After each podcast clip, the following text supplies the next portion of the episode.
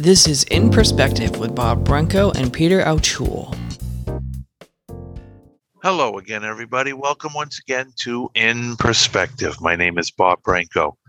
This is episode 242. And before we continue, let me introduce Peter Altschul, my good friend and co host. Peter, how are you? We're doing great. It's supposed to get to 50 degrees here for the next over the next two or three days.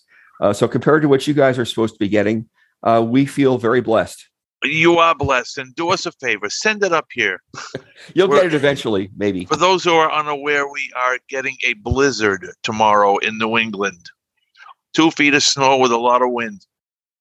So, whatever you folks can do, Peter from Missouri, and I know there's somebody else from Long Beach out there, send us that warm weather as soon as possible. My wife and I would greatly appreciate it. Before we continue, let me offer some thanks to people who make it possible for In Perspective to exist.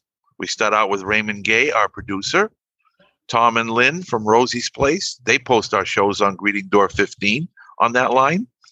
Also, our media outlets. Thank you very, very much for airing us. And finally, to my website designer, Jacqueline Sylvia of JS Web Solutions. She archives in perspective on my site.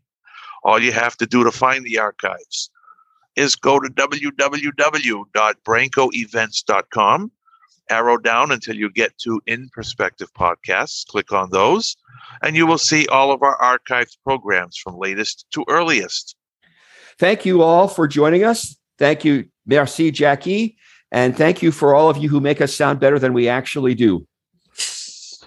Back again, we have Abbie Johnson Taylor. She is an author. We've had her on In Perspective before talking about another one of her books, but she has written another one. And so she's here to talk about that and some other projects that she's working on. The name of her book is entitled Why Grandma Doesn't Know Me. And to talk about that more, let me introduce Abbie Johnson Taylor. Abbie, as always, it's a real pleasure having you on in perspective. Welcome. Thank you, Bob and Peter, for having me. It's, it's my pleasure. So, Abbie, uh, I'm going to ask you the question I often ask my the guests, uh, whoever they are. Uh, tell us about yourself a little bit. Okay, well, um, I was born in New York City in 1961. Um, I was born without any optic nerve, but as they told me, the the the optic nerve, the area where the optic nerve is supposed to be, got pinker and pinker as I grew older. And we lived in New York City for about a year and then moved to Colorado and then finally Arizona and then finally settling here in Wyoming in 1973. I spent about the first five and a half years of my elementary school education at the Arizona State School for the Blind in Tucson, and then I was mainstreamed for about the second half of my second fifth grade year. I had to had to repeat the fifth grade, and so I had to. I had I spent the second part of that year being mainstreamed into public school, and then we moved up here in 1973, and I have been in public schools. I was in public school through the rest of my education. I graduated from Sheridan High School in 1980, and I went to Sheridan College for a couple of years where I majored in music performance and got an Associate of Arts degree. I graduated from there in 1982 and then went to Billings, Montana, which is about 150 miles north of here, where I attend, attended Rocky Mountain College. And at that time, I also majored in music performance. I was there for two and a half years, graduating in 1985. I then decided to go into music therapy. So I spent another two years at Montana State University, also in Billings. Um, and, and those were years of classwork and also nine hours of practicum, after which I completed a six month internship in music therapy at a nursing home in Fargo, North Dakota. And then I moved back here in 1987 or in 1988, excuse me. And then I, I worked for 15 years in a nursing home here in Sheridan and also with other facilities serving senior citizens in the area, doing music therapy, music, different music activities, one-on-one in groups. I also taught Braille. I facilitated a support group for the visually impaired adults. And I also served on the advisory board to a trust fund that provides uh, equi- adaptive equipment to, to children and adults who are blind or visually impaired. And in 2005, I quit all that, married my late husband Bill, and started writing full time. I'd taken interest in that back in 2000. And so, but after marrying Bill, I started doing it full time. Three months after we were married, Bill suffered a stroke. It's the first of two strokes, actually, that paralyzed his left side. And I ended up having to take care of him at home. Um, he had a second one in 2007, which wasn't severe, but it was enough to where he could never walk again. So I took care of him at home for until he passed in 2012. And meanwhile, during that time, I published, well, in 2007, I published my first novel, We Shall Overcome. And then in 2011, I published a poetry collection called How to Build a Better Mousetrap Recollections and Reflections of a Family Caregiver. And then in 2014, I published my a poetry collection called That's Life New and Selected Poems. And then in 2016, I published a memoir called My Ideal Partner How I Met, Married, and Cared for the Man I Loved Despite Debilitating Odds. And then in uh, 2019, I published The Red Dress, which is a novel. And then just back in October of this year, I published Why Grandma Doesn't Know Me. Before we get into why grandma grandma doesn't know me, talk talk to us a little about the the the sort of trajectory of your writing career, especially sort of the plots of your more recent novels. Okay, well, now the red dress, uh, the red dress, and, and, it has a bit of a different plot. It's about um, a, a young woman who goes to her senior prom and she's wearing a red dress that her mother made for her. And after she dances with the boy of her dreams, she catches him in flagrante delicto in the back seat of uh, his car with her best friend. And which is very, very uh, traumatic. Could you Um, explain what in flagrante directo means for those who don't in- know? Oh, I'm sure. In flagrante is just a nice way of saying in the act. It's it's a legal uh, term. In flagrante delicto. It's a it's a legal term. It just means ca- catching them in the act of doing something they probably should not have been doing. So in, the, in the back of a car, shall we in say? the backseat of a car. Yes, Yes. exactly. yes, yes, yes. exactly. Yes. More common practice than it should be, but I understand, Abbie. yeah, I, I quite agree with you, but that is a, the sort of thing that does happen. And so, anyway, so her mother uh, t- makes her take the dress with her to college because she thinks she might need it for some special occasion. So she does, and she puts it in the back of her back of her closet. And then her college roommate bullies her into giving the dress to her to wear to the homecoming dance and letting her keep it. And when she gets home and her mother finds out, her mother is not happy, and that affects their relationship. And so then 25 years later, she's happily married with three kids, and she's a she's a best-selling author. And then she meets her um, best friend by chance, and her old college roommate uh, friends her on Facebook, and so she's having to deal with the face of past in order to deal with the present. Okay. Okay. And and your poetry. Talk about your poetry.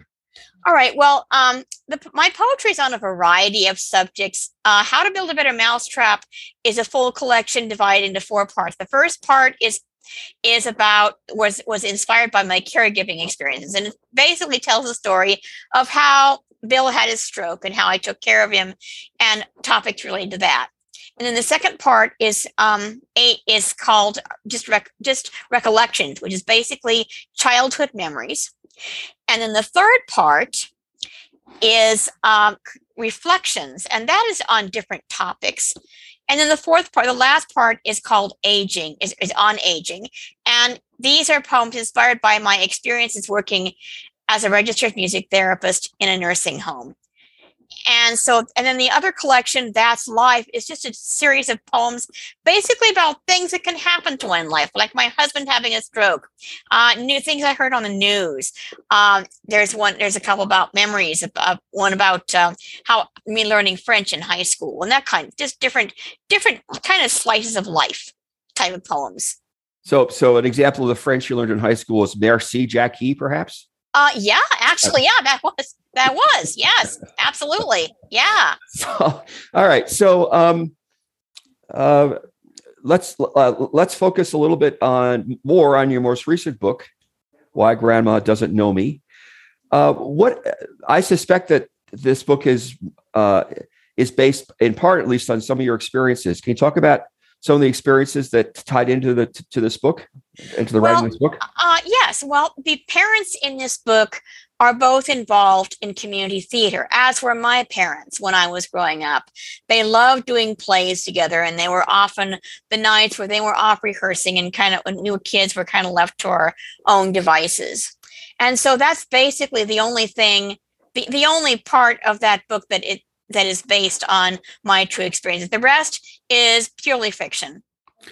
Uh, But I noticed there's a, quite a lot of talk about uh, uh, about Alzheimer's in the book, and I would imagine, but uh, in your work in nursing home as a music therapist, that that must have had some influence. Oh yes, yes, on the book as well. absolutely. Yeah. Yes, absolutely. Yes, it did. It did. Yes, but I never had nobody in my family has ever. Well, no, oh, no, I take that back. My grandfather had Alzheimer's, um, but uh, but you know, he I I never saw him. He was living in Denver when we were here, so I didn't really have much, you know, experience with him. But you had hands-on experience at the nursing home. at the nursing home. Absolutely. Yes, that's Yeah. right. That's right. So, a- and one more thing I noticed is that the book is primarily based out of Sheridan, Wyoming, which sounds like Yes. a familiar place to you. So, describe Sheridan for us. Talk, talk about what is what is Sheridan like? Well, uh, we're we are we're, we're not we're we're a pretty good sized town now. Now, when we first moved here in '73, we didn't there wasn't a lot there that we have now. We didn't have a Walmart, and um, but we do have that, and we and we do, and there it is it is growing. Um, I can't really tell you exactly the, the population, but it's it's a pretty good sized town. We've got you know lots of schools, you know public schools. There's one Catholic school. We just have the one hospital. Um, let's see. I'm trying to think uh, we do have a college, a community college, and but you know we're just we're just a good sized a good sized town. So, and, and of course, the college plays a significant part in the book. Yes, Uh, absolutely. uh, yes. it- it's interesting. Uh, you know, the, the the whole Sheridan. I've never been to Wyoming, so I was sort of intrigued by the Now, way is that you a- describe, uh, Abbie, describe is that a is that a community college or a four-year college? no, it's a community college. Okay. Yeah. So the book has a lot to say about how Alzheimer's works and doesn't work. So talk to talk to us about your understanding of what Alzheimer's is and how it impacts people and families. Well, um, the, here the thing uh, when you when a person has um, Alzheimer's, it's gradual. Uh, you know, it can start by just you know basically forgetting little things, and it just gets worse, and then it, and then it can get to the point where people don't recognize their family members sometimes. And this is definitely true of the grandmother. For some, we we sh- for some reason she recognizes her younger granddaughter Sarah, but does not know Natalie, the older girl. And there's a reason for that that comes out in the book later. Could you elaborate for us, Abbie? Because a lot of people are confused about this. Is there a difference between beginner's Alzheimer's and dementia? Well, the yeah, the, the beginning Alzheimer's is you know it starts like just forgetting little things like almost, almost forgetting an appointment maybe or maybe you know for forgetting something or forgetting a recipe uh, and then it just gets worse where you get to the point where you, you've forgotten what time it is you sometimes don't know where you are. It just gets progr- progressively worse until you get to the point where you just you know you don't know where you are you don't know who anybody is and people take it differently. Some people you know can get angry and get violent because they don't know what's going on and, and they can yell and they can you know lash out. And then some of the but but some others can just kind of just take it in stride and okay and uh and try and deal with it. And so uh you know that's that's that's basically how it works. Okay. Well, one of the things that struck me about uh, the, the, the way it happens in the book is that the, the grandmother who has Alzheimer's um, remembers certain things at some time and forgets the same things at other times. You know, so she'll remember right meeting meeting Natalie and talking to her, at, at- and then she forgets about it. right So when her mother right. comes in and says, "Hey, what did you say to my to my daughter?" and the grandmother doesn't remember. I thought exactly that was one of the she more doesn't powerful yeah moments that's of just the book. it Yeah. that's just it she doesn't remember that's that's just That's a it sign, yeah. yes yes Yeah. I, I thought that was really, really one of the more interesting and moving parts of the book. So, uh, so the grandmother, uh, Natalie is the older child, right? The older of, of two, of Right. two- of two, yes sisters, if you will. yes And uh, on a Halloween evening, she calls. Well, Natalie shows up, and grandmother says, "Close the door. I want to talk to you." And without giving away too much of the book, what does she tell uh, Natalie? Well, she tells Natalie that the secret that um, that she's known for years and that ju- just suddenly just came out. She tells her a secret, and that is kind of the whole point of the book. And so after that, you know, Natalie doesn't know what to do, so she tells her parents the same secret. You know, after she does a little research, you know, just to be sure that her grandmother is not, you know, making things up. And so when she finds out that what her grandmother has told her is true, then she tells her parents. And of course, this is this is something that impacts their marriage. And so during the course of the book, between October, Halloween, and Christmas, they're dealing with this, and other things happen that, that you know uh, become that create tension. And uh, not to give too much away, but the secret has something to do with in flagrante delicto, as I Uh, received the word. Well, yeah, actually, they weren't caught. It wasn't in a fla- in flagrante delicto. It was more like a, an extra, you know. But the actual act itself, without being caught. Yeah, that that's that's actually more accurate. Yes. That's yes. actually that's actually more accurate. But it you know it Yes. is it is one of those interesting things that happens, and it, and uh, you know the the the mother mother and father uh, were married, but they uh, uh, the uh, mother wasn't. But the father wasn't aware. The, the husband wasn't wasn't aware of this, and it and it caused some trouble in the marriage. exactly. Yeah. Yes. Yeah. Yeah. So um, there is also a, an author in the book who plays a significant part. Uh, talk about that that author who actually is in Laramie, right? Right. The author lives in Laramie. He he authors children's books, and um, he he is. I, I like I say, I really don't want to give away the whole, you know, the big secret. But yes, he does play an important part uh, later uh, later on in in the book. Yeah. So, um, what what's your audience? To whom did you write the book for? Well, it would appeal to younger. I, I- think I originally thought of it as something for for uh, younger readers, you know, teenagers, uh, young adult readers. But I think anybody of all ages would enjoy it. And I've actually had readers, older readers, who have read it and enjoyed it. So I think it could be for anyone of all of any age. Yeah, I, I think I think that's probably right. Although I my my impression of the book is is it was sort of a circumstance where you know a crisis happens and how the family, and especially the older daughter, reacts to the crisis and- Right. and, and grows through it. right. Um, is that is that a fair assessment? Yes. Yes. I think that's right. Yeah. And talk about um, Natalie as the book opens. What is she like?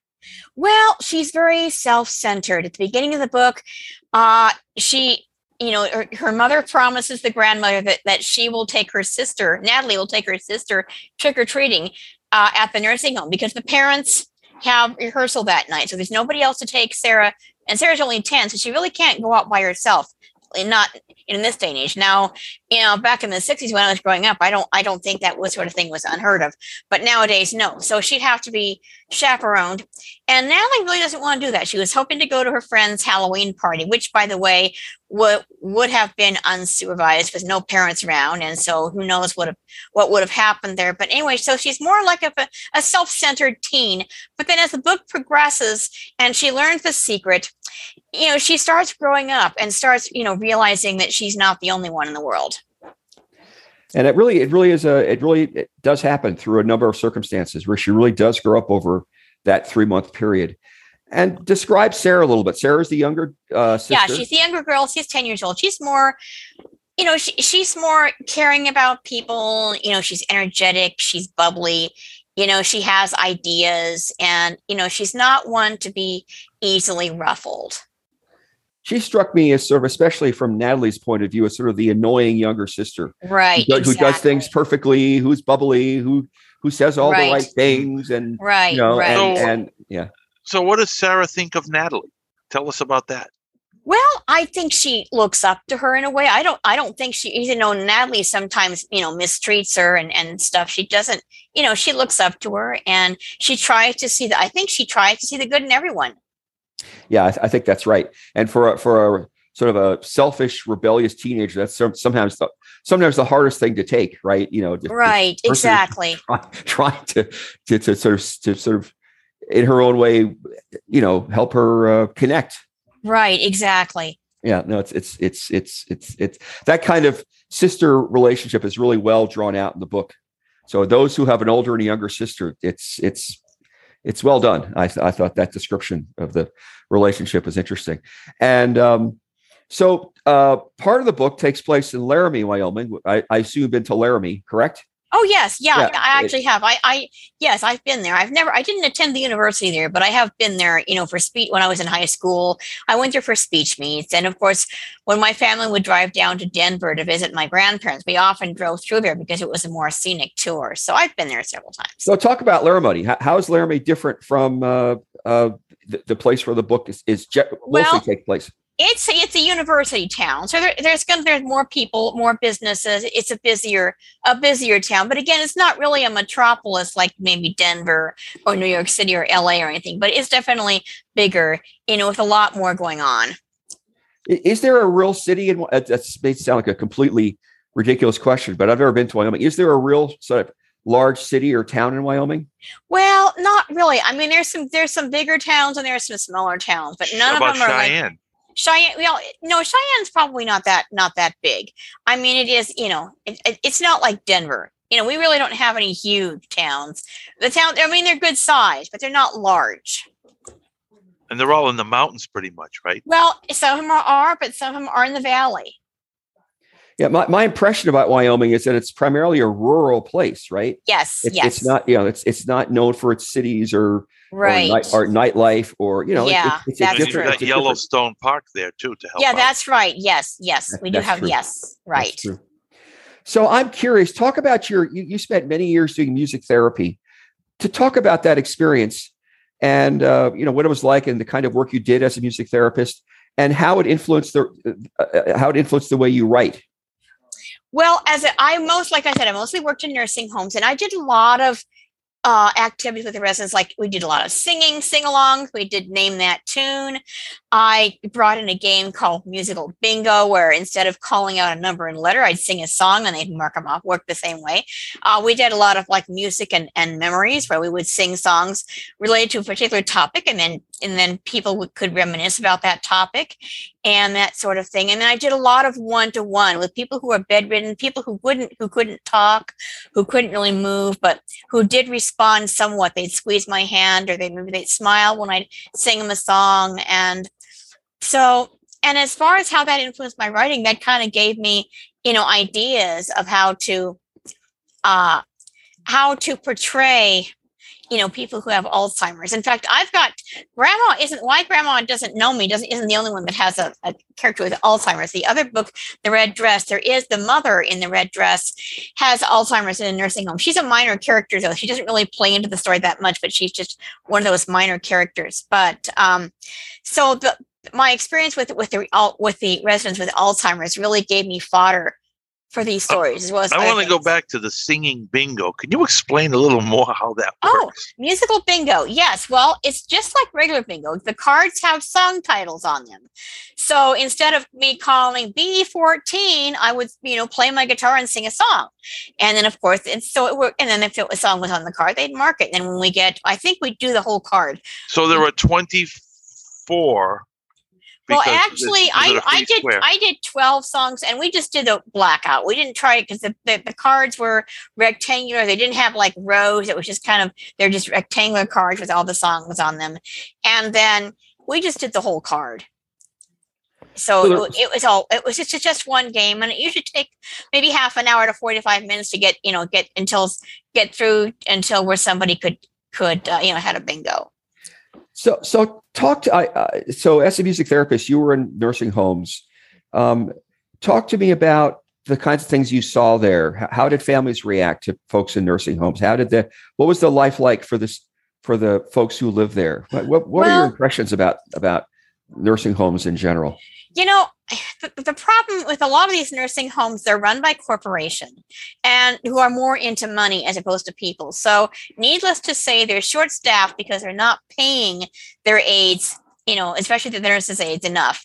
And so there's a there's a high staff turnover. You know because some of these young people who are working they have family to support and some you know and and and you know, and if, if they find a job like at the hospital or somewhere else that pays higher, they're going to move. And of course, with being short staffed, then residents don't get all the all the attention that they need. Now we have one of the places uh, facilities we have here in Sheridan is a new concept. It's called Greenhouse, and this is a place where there instead of one big building, there are four. They call them cottages. They're just smaller home style buildings that house each house up to 12 residents and each residence has his or own his or her own room. And and there's in and the ratio of so the ratio of staff to residents is much better. The residents can get individualized attention. Um, the facilities are, are it's smaller so it's not as noisy and it's very pleasant. Uh, it's in a in kind of a at the base of the mountains, so people can have the view of the mountains, and it's just a more home-like environment. When you come to visit, you have to ring the doorbell, just like you would if you were coming to somebody's home, and and that kind of thing. So it's more like a homey environment. I never actually worked in such a place, but I was when my late husband uh, after he had his stroke, right before he passed, I was hoping to get him into this place because I, he was getting to the point where I couldn't lift him anymore. It was very hard for me to do that. And we had to move into back to the nursing home uh, where he recuperated after his stroke, which was the same facility where I worked. But we wanted to get him into greenhouse, but then he passed before that could happen. But I think it's a, it's a nice concept. And if I ever have to go to a nursing home, which I hope I die before that happens, Yeah. but if I do have to go, that would be the type of place I would want to Go. It's more of a homey atmosphere, and Yes, I think a lot exactly. of elders yes. uh, would prefer that kind of living than the kind of living that they have to Yes. uh, fulfill in the uh, nursing home. Absolutely. Absolutely. So I, I would imagine, you know, the music therapy work that you did was probably a bright spot for a lot of the uh, folks Yes, who were in the was. traditional It nursing was. home. You know, it, it's it's not a great place to be, right? I no, mean, it's not. It's yeah. not. But yes, and it was, and especially even those with Alzheimer's, they might not remember who I am, but they see me with a guitar. They remember the music. You know, So yeah, so talk about that. Talk about the connection between music. I meant to ask you this anyway.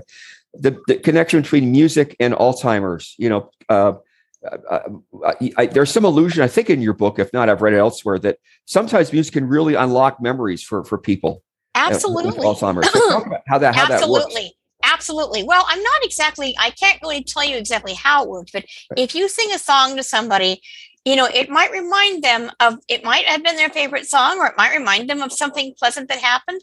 And people who don't normally, might not normally talk otherwise, might start talking to, oh, I remember that, and and this, and, and this happened.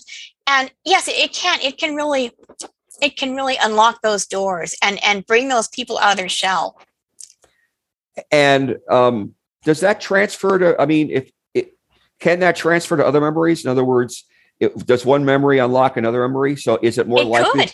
Yeah, Is yeah. it more likely they might recognize somebody that they might not have recognized otherwise? It's it's possible. I've never seen that happen that I can recall, but I Yeah. it is possible. Yeah, no, I, I just find that fascinating. Um, I mean, music therapy is a, it can be a very powerful thing. I, I, I, when I um, uh, was in was was in a hospital, one of the things the music therapist did, and I wonder if you did something similar, but, but my uh, the audience was different. Uh, they uh, they played us a song and said, "Okay, we we want you to rewrite the lyrics." Oh yes, I um I actually when I joined my internship in Fargo, North Dakota, my supervisor did that kind of thing.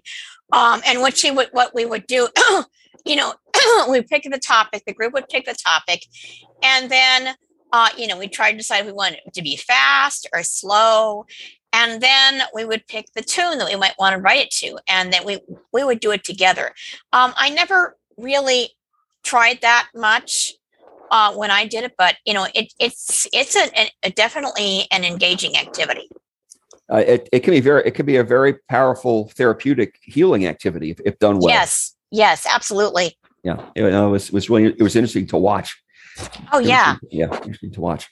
Um, so, what is the message or messages you hope to take to uh, for people to to get out of uh, why grandma doesn't know who I am? Well, I think the I, you know, I think the, the idea is that you know children need a stable family environment, and you know, I I I I myself a firm believer in not doing you know doing anything to uh, that would shatter a you know a stable and family environment. So I, I think you know, and I think it's important that we that they learn that you know that people understand that sometimes when you get married and you have children, you have to think of them. You have to put them first. I think, and um, so that that's kind of the idea. And fortunately, in this case, you know, it does it does work out. I'm not going to give away the ending, but it does work out well in the end. But it, it can be marriage and having children can be a sacrifice, but it's, you have to you just have to do it. You know, Yeah. for the sake of the children. Yeah, I, I, and of course the the exception, of course, and and this does not happen in the book at all, is if there's abuse involved. You know, sometimes Right. it really is the only way to Right. stop the abuse is to leave. You know, Well, I there mean, is there is no abuse here. I assure you Right. that. No, there absolutely- there is absolutely No, no abuse here. There's something, and like I say, I don't want to give away, you know, the the main plot of the book. So, and uh, talk about squeakers. How, how did you how how did you get the idea of squeakers? well, that now that yeah, I was I, I, before Squeakers came along, I was kind of blocked because I didn't know how the heck I had torn the family apart, but now I didn't know how I was going to put it back together. It's you know, it's kind of like if you if you take some take take apart an appliance and oh my gosh, what am I doing? How am I going to get this back together again? I can't do it. And then the idea just popped into my head: a dog, a dog, uh, and you know, and so Squeakers is kind of the the glue that kind of puts everybody back together because everybody loves the dog. I like that name. You know, and yes, well I well, like that's that, I like that name too. It's very funny. Yeah, right. And so yeah, that's just the idea just popped into my head to to insert the dog, and that seemed to work. That seemed to, to bring everything back together. So, uh, uh, without uh, how does Squeaker come into come into the picture? Well, they they find him in the park. The, the the father and the two girls find the dog in the park, and Sarah wants to call him Squeakers because you know he's whining, he's cold, he's hungry, he's just a little puppy, he's just abandoned, and he's whining. And so you know she wants to call him Squeakers. I, I think I that, that's such a great name. I, I, Squeakers. Yeah, she Here, squeaks. squeakers. Here, squeakers. But although I, I now that I think about it, uh, as a guide dog name, that might not work too well. Yeah, yeah. But you Uh, know, probably not as a guide dog, but luckily Nah. in this case, no, there's there's no guide dog involved. So no. one of the things um, that I liked about the book, uh, and I have a bias, is that um, I think too many of us authors who are blind write about blindness, and you Right. did not in this particular book. No. Um, uh, you write about other disabilities, but you don't write about blindness. Um, uh, was there? Uh, do you have any philosophy about that, or did it just work out Well, that way? Or it- what, what you know, I, I don't try. I don't sit out to say, okay, I'm going to write a book about nobody who's blind. No, Right. the ideas just come to me. Okay, this is what's going to happen. And, and now I do have a blind character who no, doesn't appear in the red dress. And that is, um, a, a woman of an Aunt Polly. Uh, and see, because one of the characters in that, uh, the red dress, uh, Eve's, my main character's son, see her last name is Sawyer. And so they decided it might be nice to name him Thomas Sawyer, you know, Tom Sawyer. Mhm, And mhm. because the the father in that family has a sister, Polly, who's in California, who's blind. And you know, so I, I did work the blind aspect in there. And But- Tom Sawyer's in the other Tom Sawyer. His aunt's name was Polly. Right, exactly. That's just it. Exactly. So, but otherwise, I don't set out to write. Uh, I don't decide. Okay, there's going to be a blind character, or there's not going to be a blind character. If there is, it, you know, it just happens that way. But it's not like I decide I'm going to write about a blind character or someone in a wheelchair. Of course, with the, you know, with grandma, I knew, you know, it had to be a grandma with Alzheimer's. Otherwise, it wouldn't, you know, it wouldn't work. right. But otherwise, I don't set out to write about characters with disabilities unless they pop into my head. You're listening to In Perspective. Abbie Johnson Taylor is our guest. Talk about the, how you wrote the book. In other words, sort of the, the trajectory of writing the book. Did, did, did you write daily? How did, how did you sort of? Well, I, you know, I wrote, you know, whenever I could. I have other obligations. I've got a blog that I'm posting to daily. I have other things that I write for and things that I'm doing. But I would write, you know, at least, you know, to work on it maybe two or three days a week. And then I belong to a writing group that we get together on Saturday mornings via phone conference. And I would send chapters of the book to them and and they would provide feedback. And so that's how it worked in it. And I'm thinking it probably didn't take me longer than than maybe well maybe about a year to write it. And then i put it aside for a while. I always do that when i write something. I put it aside for a while and then come back to it a few months later with fresh eyes and then maybe another year or two edit it and get it ready for publication. And more important, where can we find the book? Well, it's right now. It's available from Smashwords and Amazon and other online retailers. It's also on Bookshare.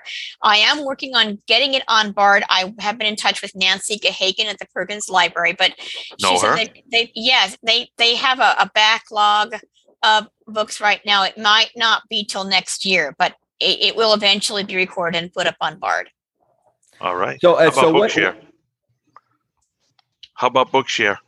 Yes, Bookshare. It is on Bookshare. Yes, it's Good. on Bookshare. so uh, what is your web address? How can people f- learn more Um, about your, um, your writing? H- yeah, it's https colon slash slash www dot Abbie Johnson Taylor, and that's A B B I E J O H N S O N T A Y L O R dot com. And there is a contact form on that site. So if anybody would like to reach me by email, they can just use that form. So it's abbiejohnsontaylor.com, A B That's B right. I E. Johnson. yes, that's it. Taylor. JohnsonTaylor.com. Now, dot com. yes. Uh, yes. Somebody, is that Ray or somebody wanted to say something? We would like to bring our participants uh, on the program to ask Abbie some questions. And so, Ray, could you facilitate that for us, please? Absolutely. Okay, so for raising your hand, it's Alt Y on PC, Option Y on Mac, Star 9 on uh, telephone, and under the More tab on smartphones. For unmuting yourself, it's Alt A on PC, uh, Command Shift A on Mac, Star 6 on telephone, and lower left on smartphones.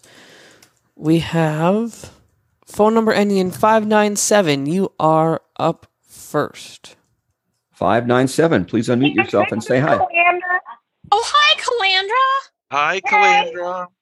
Hey, everyone. I had a nice birthday uh, the day before yesterday, and I came back last night.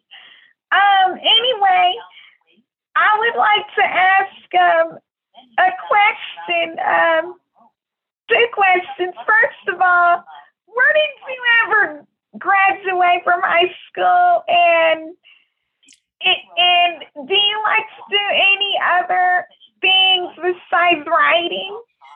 Yeah, sure. Um, I graduated. like in ni- it? yes, yes, I graduated from high school in 1980, and yes, when I'm not writing, I love to sing, and I also play the piano and guitar, and I will I, I frequently entertain at a nursing homes and assisted living facilities. I don't do the music therapy anymore, but I will just go there for their birth- birthday socials or whatever and just play the guitar and piano and sing. I also sing with a group called Just Harmony. We're a women's choral group. We sing a lot of barbershop Cool. and yeah, and we sing a lot of barbershop and some three and four part harmonies. And so, and when I'm not doing that, I do, I do, I, I've now started teaching water exercise classes at the Y. I also enjoy reading books, of course, listening to podcasts, and of course, attending these ACB community calls. Yeah. Um, I play piano too, so me and you and I are gonna have to get together and do a duet or something. Well, if we were lived in the same town, that might be possible. Yeah, yeah. yeah. Well, I like your. I enjoy hearing your voice, and Oh, thank you. Th- Thank, you so you, much, Calandra. Calandra. Uh, Ray, who's next? Beth, you are up next. Hey, Beth. Hey, Beth. Hello, everybody. Hi, really Beth. thoroughly hi. I'm thoroughly enjoying this, uh, Abbie. Thank you for doing this. My question concerns your vision. I found it very interesting that you were talking about your optic nerve nerves, and I was wondering how much vision do you have, and how does that, if at all, how does that um, come across in your in your writing? D- can can you describe things in your writing based on what you have visually seen Well, I do have enough vision. I can see people and object if they're close enough. I can read print if it's large enough. Um, I do use a white cane when I travel around town, mostly as a security blanket. When I was younger, I was quite reckless and didn't bother with the cane didn't even learn it until I was in college. But um, and So you didn't. So you didn't raise Cain. No, I did not raise. No, I did not raise Cain. I never have raised Cain. I've been. I've always tried to be good. You know. Now the second, when I was in second grade, and my younger brother was born, they say I was jealous of him, and that was. But that's another story. But anyway, to getting back to answering Beth's question, um, uh, yeah, you know, I, I have a hard time sometimes with descriptions. I often have to just use what I've read or heard because myself, it's hard for me to describe things. So, So you That's don't see in detail. You see people and yeah, I can see people and I can see what I can see hair color and that kind of thing. But, you know, as far as, you know, figuring out, I, and I can see how tall they are, but it just, it's hard for me to take no that. facial expressions. Yeah, no, I no, definitely no facial expressions. So I have to kind of guess. And so a lot of that stuff I have to glean from other books that I have read and other other ways that authors have described things. Okay, what- thank you what- very much. Thank you. You're thank welcome. Beth. What, what I what I noticed, uh, Beth's comment reminds me of what I noticed in the book is that a lot of the descriptions happen through dialogue, right? Right. You describe yes. certain things through the way the Yes. conversation is headed, and that's that works really, really well. Uh, you know, Does. that's a- And that's a- I- And actually, you know, uh, I'm I'm a firm believer in sh- in more showing and less telling, and dialogue is a great way to do that. I agree with that. Uh, actually, before we go on to the next question, what does uh, showing not telling mean to you?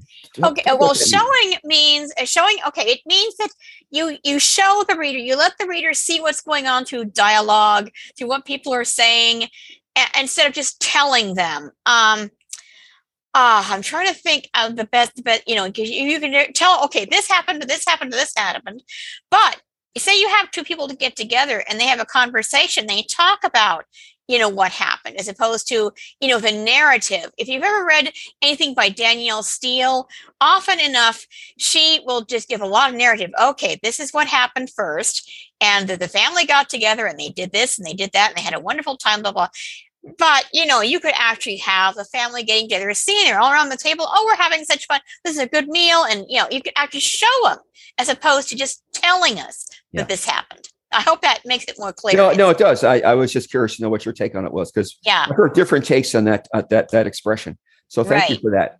All right, All Hey, right. Who do we have next? Next up, we have Pam. hi Okay. pam Hey Pam. Hey, great, great topic, great presentation. well Uh, thank you I may have missed this. My apologies. I had to step away at one point for a few minutes, but oh sure um, my question is do do you have children? No, I don't. Um, my husband and I were, I never, I didn't marry anybody before my late husband, and that was in 2005. And by that time, I was in my 40s and he was in his 60s. And it was too really too late for us to have children, which is just as well because he suffered a stroke three months later. And so I couldn't help thinking, well, it's a good thing I didn't have kids. Then I would have had to take care of the, a child and him. So yeah, Oh, it that worked. would've It worked awful. out. That would have been awful. It worked out for the best. So So uh, Got it. Uh, without getting too personal, how was it like being single for all those years? You know, you were You know, obviously busy.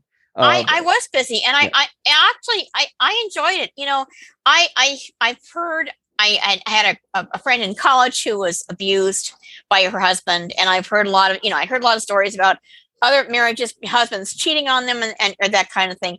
And so I was just glad that I was not in that situation. I really didn't care. It didn't bother me that I wasn't married. And I, you know, I would have been content to stay that way uh, if I hadn't met Bill. Uh, so it, it really didn't bother me that much. I, I, I liked it. I, I was enjoying it. no, I understand that. Uh, I'm, I'm sort of in a, I was similar, sort of in a similar place, so I sort of understand that.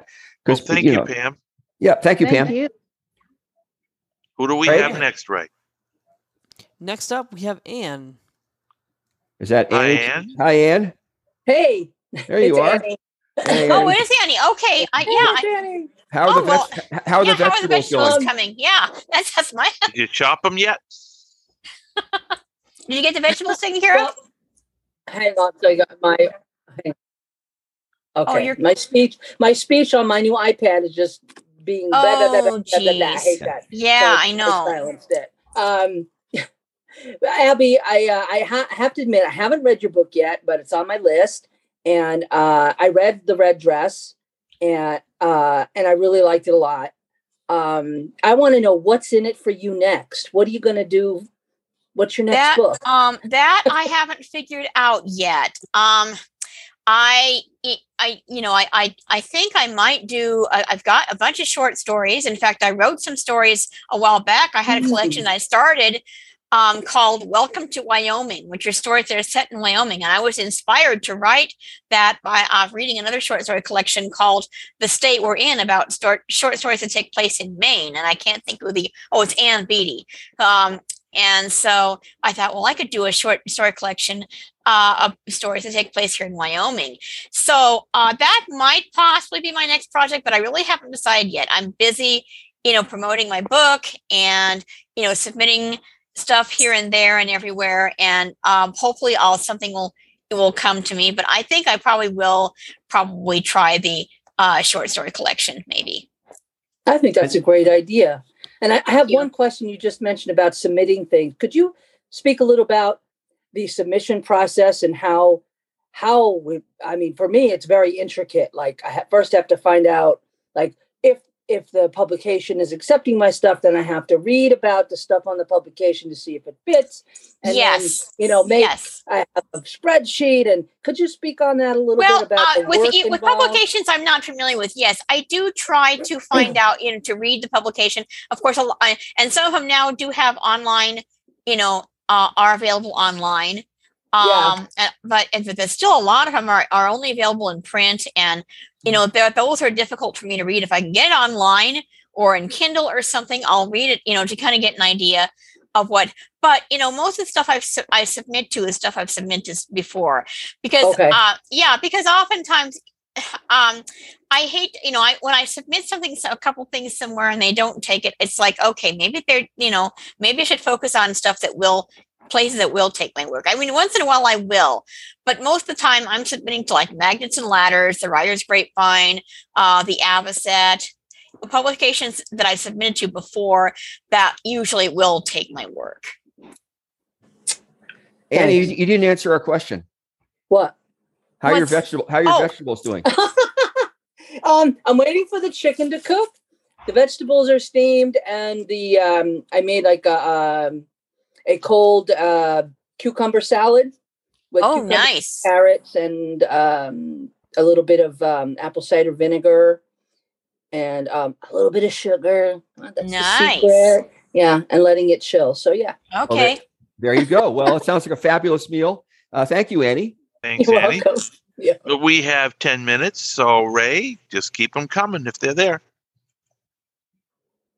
There is not anybody Oh, else. at wow. moment. That's okay. Wow. Uh, uh, so oh if anybody does raise their hand, Ray, please let us know. Uh, um, so Abbie, I'm curious about your your work as a water. What's what did you say? A aquatics instructor. Water, yeah, well, yeah. And this is basically strictly volunteer. Right. Um, and I'm not certified or anything, but I at the YMCA they kind of are short-handed as far as instructors are concerned.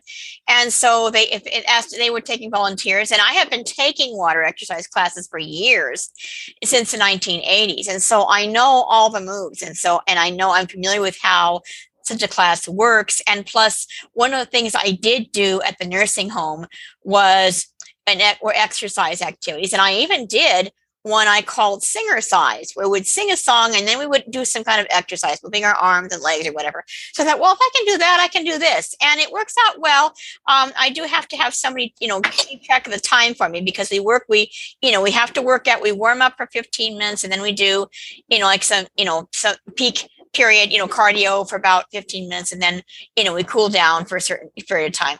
So, you know, I have to have someone keep track of the time for me, but otherwise it works well and people seem to really enjoy, you know, my my classes. So You mentioned earlier that you facilitated vision support groups. We have one here in my city, New Bedford, Massachusetts. Are these people newly blinded most of for the them most are part? senior citizens who have lost their vision. Yes. And so they're having to, uh, you know, to relearn everything.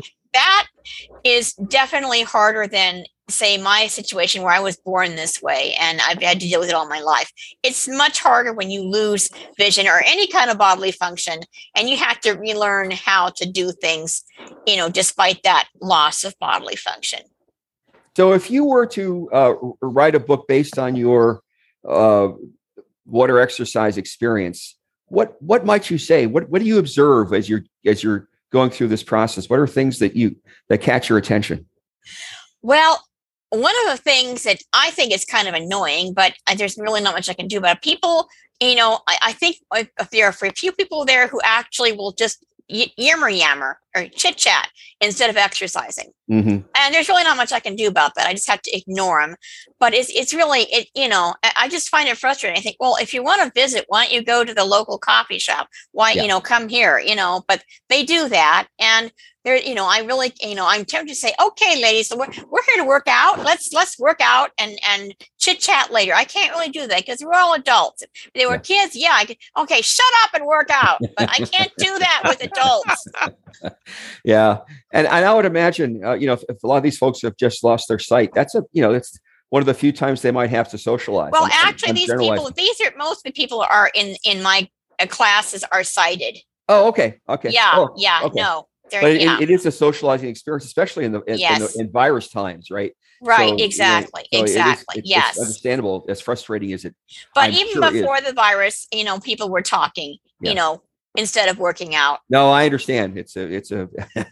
so, um, I, I- we we can't have this show in without talking about the Dvorkins. I think they edited your book. Absolutely, Yeah, they but- did. Yes, Gotta yes. give them a plug. They do Well, good yeah. work. So, so talk about your relationship with them. So you send them the. Know, well you- what what usually happens is I, I get in touch with them and, and I tell them okay I've got a book.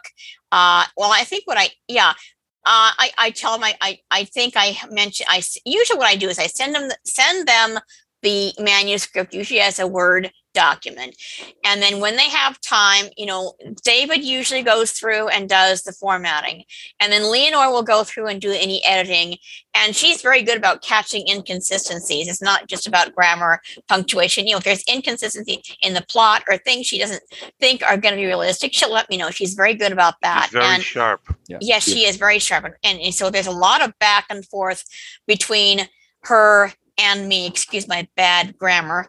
Uh, you know about you know what how to proceed with certain problems that she might have come up with. She's very good. But we work, we do that, and then once that's done, uh, she'll send me uh you know her her ed the her the manuscript with her edits and i will go through it and then if and sometimes i find thing i find inconsistencies in what she's done sometimes and so i will suggest changes and and she'll make them and um then it it, it uh works and it, it works well that way we work well together And how long approximately did it take for you to, you know, once once you started working with her to get the book out as a final product? Um, I'm trying to think. Let's see. We started last summer. I think it. You know, it probably didn't take more than maybe a month or so. I think we started in September, and it was out by you know the first of October. So you know, once That's she a- gets going, it doesn't take long. That's a, that's impressive. Like I said, I Yes. for me, it was closer to two months before we, we got, got everything, uh, Right. everything, Yeah. everything under Three control. months for me on the average.